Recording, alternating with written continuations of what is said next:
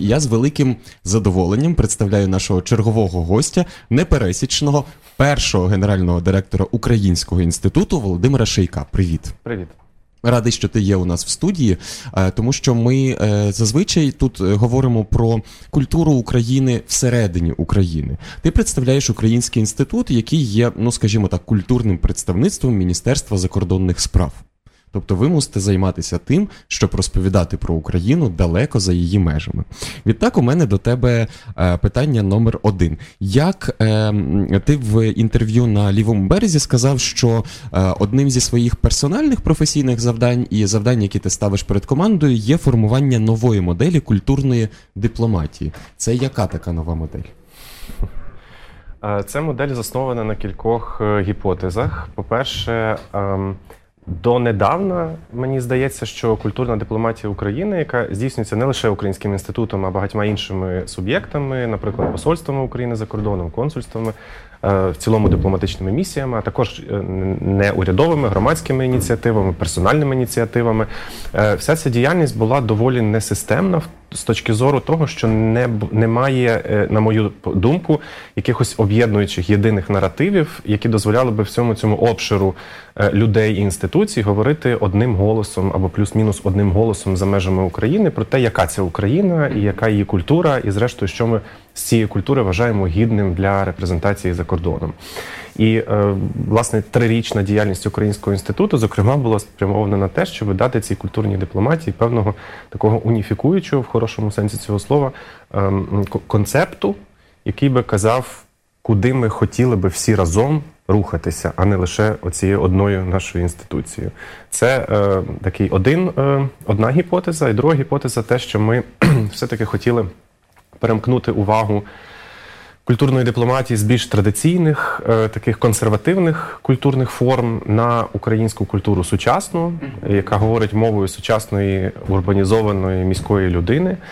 Е, і е, або говорить про наше минуле теж в сучасний спосіб, тобто осучаснюючи нашу культурну спадщину, додаючи до неї сучасного контексту, який дозволить знову ж таки е, справи минувших днів оприявнювати, розповідати про них теж доступною мовою для сучасної людини. Ось так.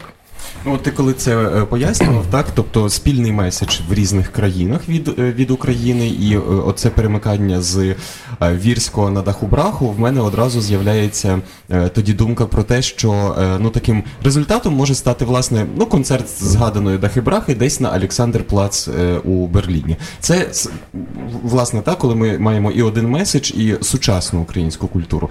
А при цьому всьому ми знаємо і знаємо про це з відкритих джерел, про те, що не лише в часі пандемії, але й до пандемії бюджет е, самої державної інституції Український інститут був доволі. Ну, виберемо таке толерантне слово символічним. Тож, е, що за е, умов обмеженого бюджету вдалося в цьому контексті зробити, досягаючи цієї мети?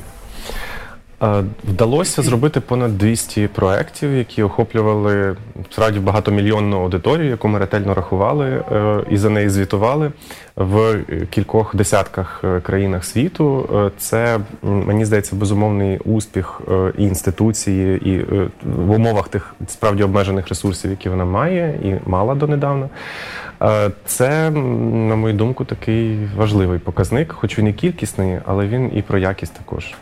Ти кажеш, що вдалося 200 проєктів, але я тебе тут зацитую.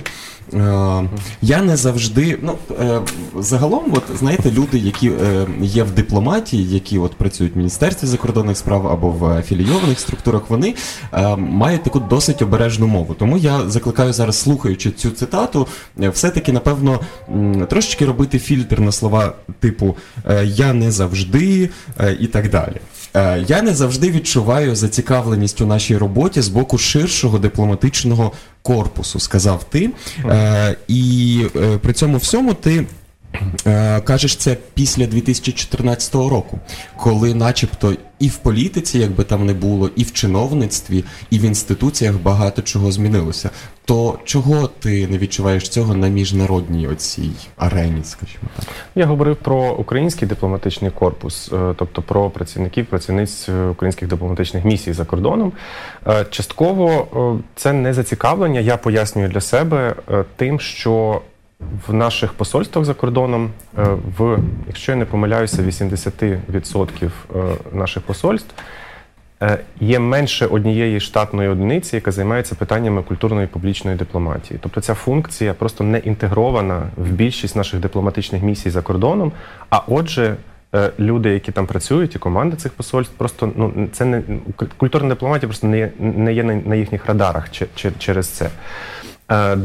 Другим чинником, яким я собі це можу пояснити, це певну інертність е, теж системи державного управління, тому що ці нові інституції, про які ми говоримо, е, вони якби вбудовані були в існуючу систему державного управління, яка не завжди, будьмо відвертими, їх сприймає або хоче з ними взаємодіяти, тому що легше цього не робити в багатьох випадках. Е, такі теж випадки бувають. Що з цим робити? Працювати, от робити свою справу і не далі. Тому що е, багато на Конгресі культури говориться про якісь наші спільні проблеми, спільні болі, і е, тим мені цінний цей форум, що він е, зводить нас докупи і змушує ну, шукати відповіді. І відповіді для себе бачу тільки в тому, що для цього потрібен час. Ну, от чесно, от не можна за ніч, за день, за місяць, навіть за рік перевернути якусь парадигму з ніг на голову. Ми просто маємо працювати, робити свою роботу, і бажано, щоб в цьому процесі багаторічному нас що кілька років не розвертало справа наліво і спереду назад. Тобто е, ця от сталість поступу для мене дуже важлива, і це те, що мені би хотілося, зокрема в Українському інституті забезпечити. От е, в нас була в студії сьогодні е, Олеся Островська люта, і вона навпаки сказала, що вона не вірить у невідворотність змін. Тобто, якщо перефразувати усталість е, поступу, про е, про яку ти говориш, я тобі поставлю таке дуже глобальне запитання. Ти згадав про конгрес культури, про те, які теми тут обговорюються.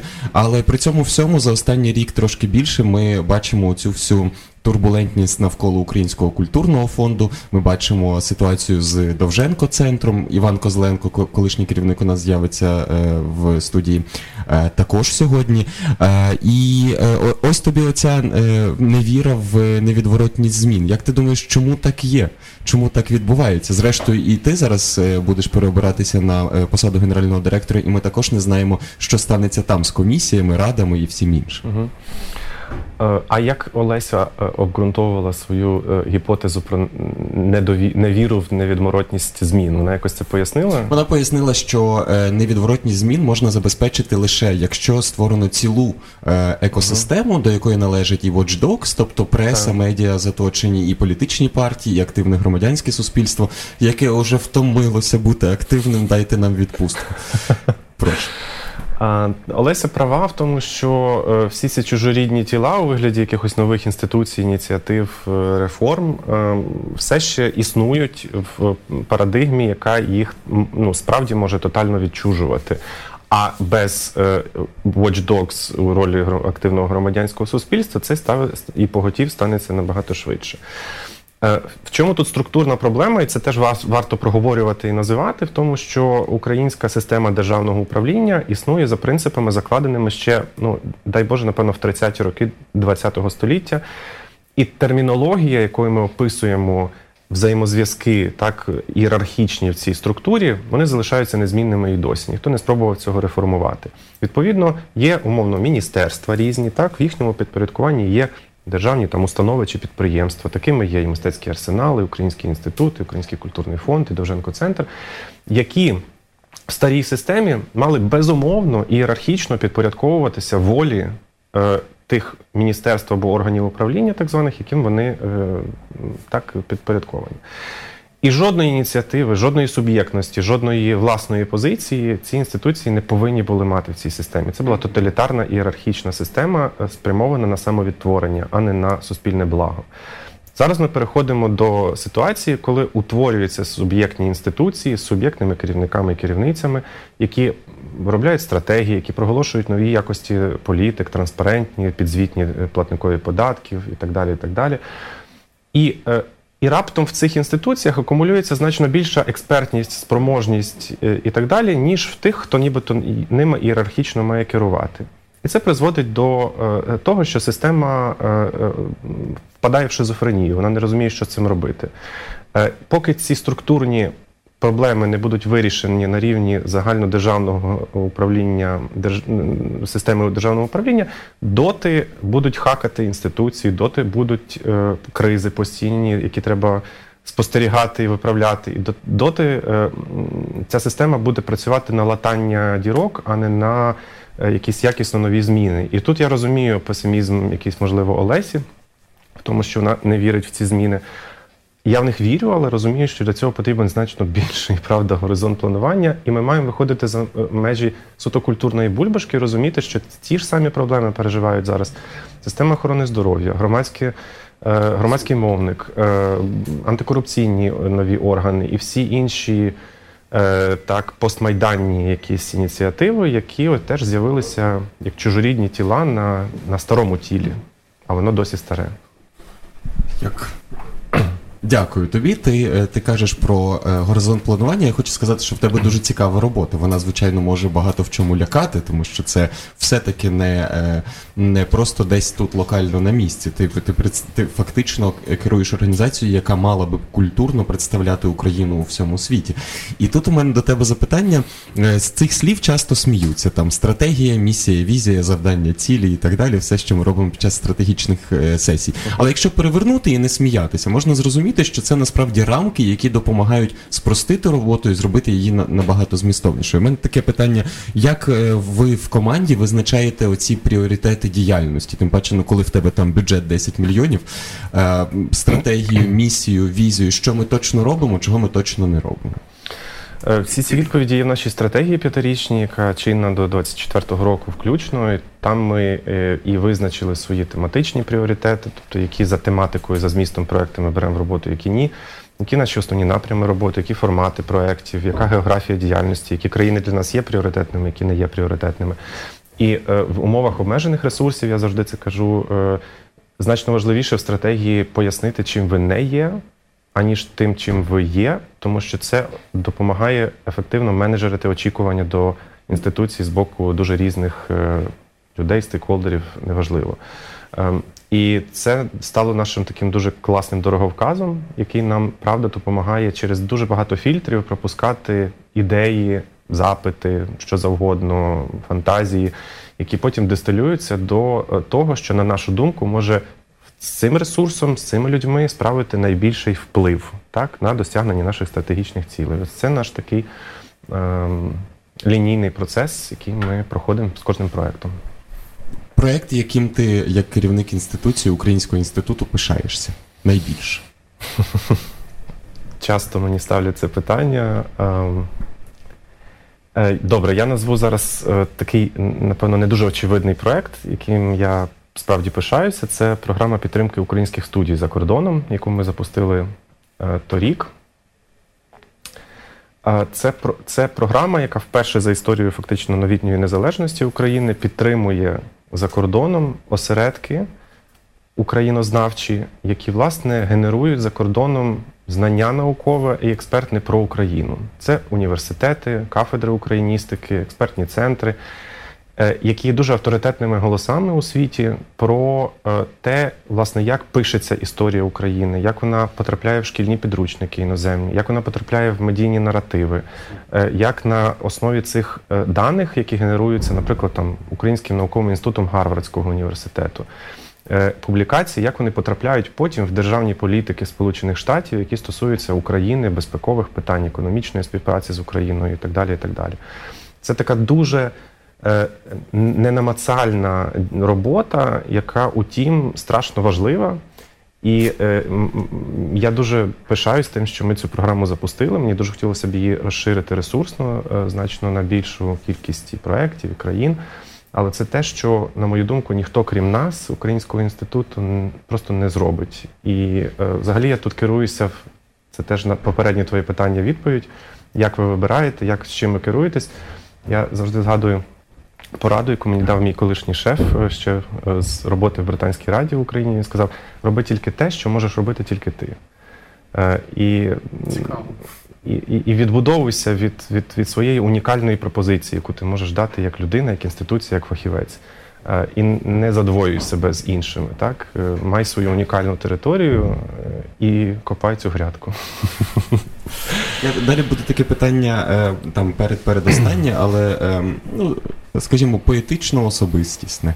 Е, в своїх розмовах про твого шефа, е, міністра закордонних справ, ти також е, вправляєшся в дипломатичному мовленні, але між рядків можна прочитати, що е, стосунки ць- цього новоутворення, так, Українського інституту зі своєю шефовою організацією, тобто Міністерством закордонних справ, є доволі, ну скажімо. Нестабільними, так або могли би бути ближчими, скажімо так. З іншого боку, е, е, заявлений вчорашній учасник е, дискусії і ефіру тут у студії вартових галактики, міністр культури України Олександр Ткаченко також.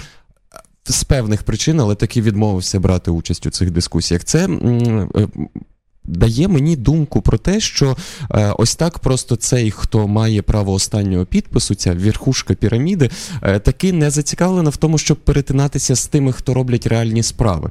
І та відтак особистісне питання: а як ти рятуєшся від вигорання? Як ти кожного ранку е, мотивуєш себе прокинутися і таки піти лупатись у скалу, а там ще знаєш три кілометри до, до світла в кінці тунелю? Я думаю, що відповідь в команді, по-перше, це справді зіркова, надзвичайно спроможна, талановита команда, яку я дуже шаную і з якою працювати велике задоволення. І це дає мені наснагу е, приходити на роботу. Так, Е, по-друге, це якась віра, не знаю, фанатична, напевно, в е, потрібність справи, яку я роблю. І поки вона є в мене, я хочу ним нею користуватися цією вірою непохитною. Е, І напевно це воно так. Блаженні ті, хто вірують. Останнє запитання. Е, Ми назвали цю студію вартові галактики. Ми відштовхувалися від е, е, загальної теми конгресу, сцена майбутнього. Очевидно, що майбутнє в нас асоціюється з космосом з галактикою і тощо. І відтак питання: уяви собі, що от наша українська культура в, Україні за кордоном це така велика галактика з різними планетами, там метеоритами, космічними кораблями. Що, на твою думку, вартує вартувати вартовим галактики у першу чергу? З усього обширу української культури чи з е, чого саме? От в цій галактиці. цій За, галактиці? За, за чим стежити? Що, що є най. Дуже прям Цінніше. поетичне таке питання. Це Радіо Сковорода і Америка Хаосові. Я думаю, що передовсім те, що народжується в незалежному секторі е, культури. Тобто проекти театральні, літературні, візуальні, ем, наукові. От я зловив собі якийсь момент на думці, що ми, як державна установа, 90% нашого контенту, з яким ми тут в Україні, умовно кажучи, беремо, експортуємо чи якось з ним працюємо, це контент, який народжується в незалежному секторі. Тобто, це в якомусь сенсі вирок е, чинній інфраструктур, інфраструктурі культурній, яка фінансується коштом суто державного бюджету. З іншого боку, це феноменальний е, ознака феноменального справді потенціалу того, що тих смислів, тих ідей, проєктів, які народжуються поза межами держави. Хоча, ну, наприклад, з фінансуванням через УКФ, звісно ж, е, багато таких ініціатив є. Але в цілому це продукт е, власне громадянського суспільства. І ось ця галактика ним заповнена. І думаю, що ну, тобто це, це те, що гідно найбільшої уваги зараз в українській культурі за кордоном. Дуже дякую. Володимир Шейко був гостем вартових галактики. Дякую дуже, Володя.